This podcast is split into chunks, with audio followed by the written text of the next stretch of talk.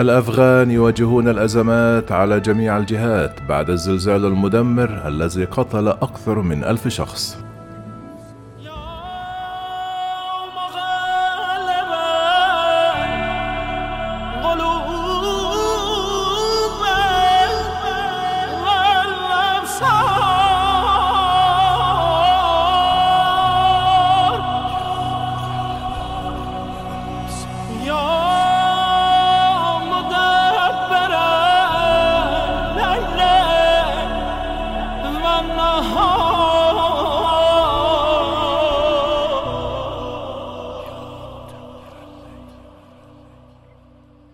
سارعت مجموعة إغاثة يوم الخميس للوصول إلى ضحايا الزلزال القوي الذي ضرب شرق أفغانستان مما أسفر عن مقتل أكثر من ألف شخص في منطقة تعاني من ضعف البنية التحتية حيث تواجه البلاد أزمات اقتصادية وأزمة جوع حادة الاستجابة البطيئة التي تفاقمت بسبب العقوبات الدولية وعقود من سوء الإدارة؟ ضرب الزلزال الذي بلغت شدته 5.9 درجة خلال الساعات الأولى من يوم الأربعاء بالقرب من مدينة خوست على الحدود الباكستانية ومن المتوقع أن يرتفع عدد القتلى حيث أن العديد من المنازل في المنطقة كانت مصنوعة بأشكال واهية من الخشب والطين ومواد أخرى معرضة للتلف. تتقارب الوكالات الإنسانية في المنطقة لكن موقعها البعيد أدى إلى تعقيد جهود الإنقاذ. نجحت المفوضية السامية للأمم المتحدة لشؤون اللاجئين في إرسال مساعدات إنسانية ومساعدات للعائلات في مقاطعتي بكتيكيا وخست لتلبية احتياجات حوالي أربعة آلاف شخص حسب ما قال المتحدث باسم الأمين العام للأمم المتحدة أنطونيو غوتريش خلال مؤتمر صحفي يوم الخميس. قال المتحدث ستيفن دوغاريك أن الاحتياجات ذات الأولوية تشمل المأوى الطارئ والمواد غير الغذائية والمساعدات الغذائية والصحة والمياه فضلا عن دعم النظافة. أضاف أن برنامج الغذاء العالمي يؤكد أن مخزون المواد الغذائية سيكون قادرا على توفير ما لا يقل عن 14 ألف في إقليم بكتيكيا الأكثر تضررا. قال بيان لبرنامج الأغذية العالمي صدر يوم الخميس أن 18 شاحنة في طريقها إلى المناطق المتضررة من الزلازل. والتي تحمل إمدادات طارئة بما في ذلك البسكويت عالي الطاقة ووحدات التخزين المتنقلة.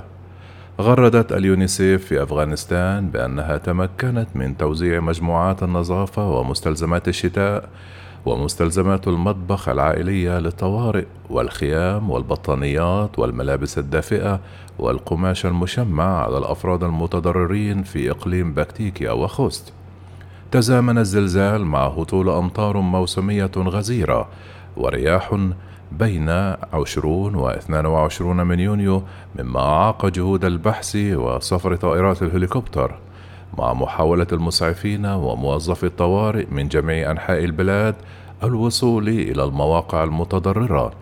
كما أنه من المتوقع أن تكون المساعدات محدودة حيث انسحبت عدد من المنظمات من الدولة الأفغانية التي تعتمد على المساعدات عندما تولى طالبان السلطة في أغسطس من العام الماضي. صرحت منظمة الصحة العالمية يوم الأربعاء أنها حشدت كل الموارد من جميع أنحاء البلاد مع وجود فرق على الأرض تقدم الأدوية والدعم في حالات الطوارئ، ولكن على حد تعبير أحد مسؤولي منظمة الصحة العالمية الموارد تستنزف هنا ليس فقط لهذه المنطقة كما أدى تردد المجتمع الدولي في التعامل مع حركة طالبان والبيروقراطية الفوضوية للجماعة حيث يصعب الحصول على معلومات من الأفغان عن الأسر التي تتضرر جوعًا.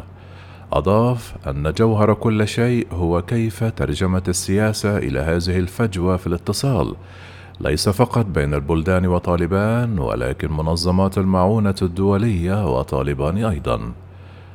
يعطي باهر مثالا على كيفية عمله كقناة للمعلومات مع برنامج الأغذية العالمية ومنظمات الإغاثة الأخرى، حيث يخبرهم أن وزارة الدفاع الأفغانية كانت تعرض نقل المساعدات جوا من المنظمات الإنسانية إلى المناطق المتضررة بشدة في غضون ذلك أمضى بعض الأشخاص الليل نائمين في ملاجئ مؤقتة في الهواء الطلق حيث يبحث رجال الإنقاذ عن ناجين بواسطة مصابيح يدوية.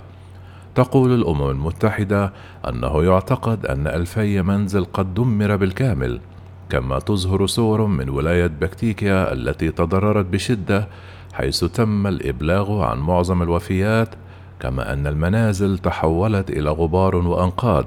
وعلى الرغم من أن الأزمة الاقتصادية في أفغانستان تلوح في الأفق منذ سنوات نتيجة الصراع والجفاف إلا أنها انزلقت إلى أعماق جديدة بعد سيطرة طالبان على الحكم الأمر الذي دفع الولايات المتحدة وحلفائها إلى تجميد نحو سبعة مليارات من الدولارات من الاحتياطات الأجنبية للبلاد وقطع الأموال الدولية.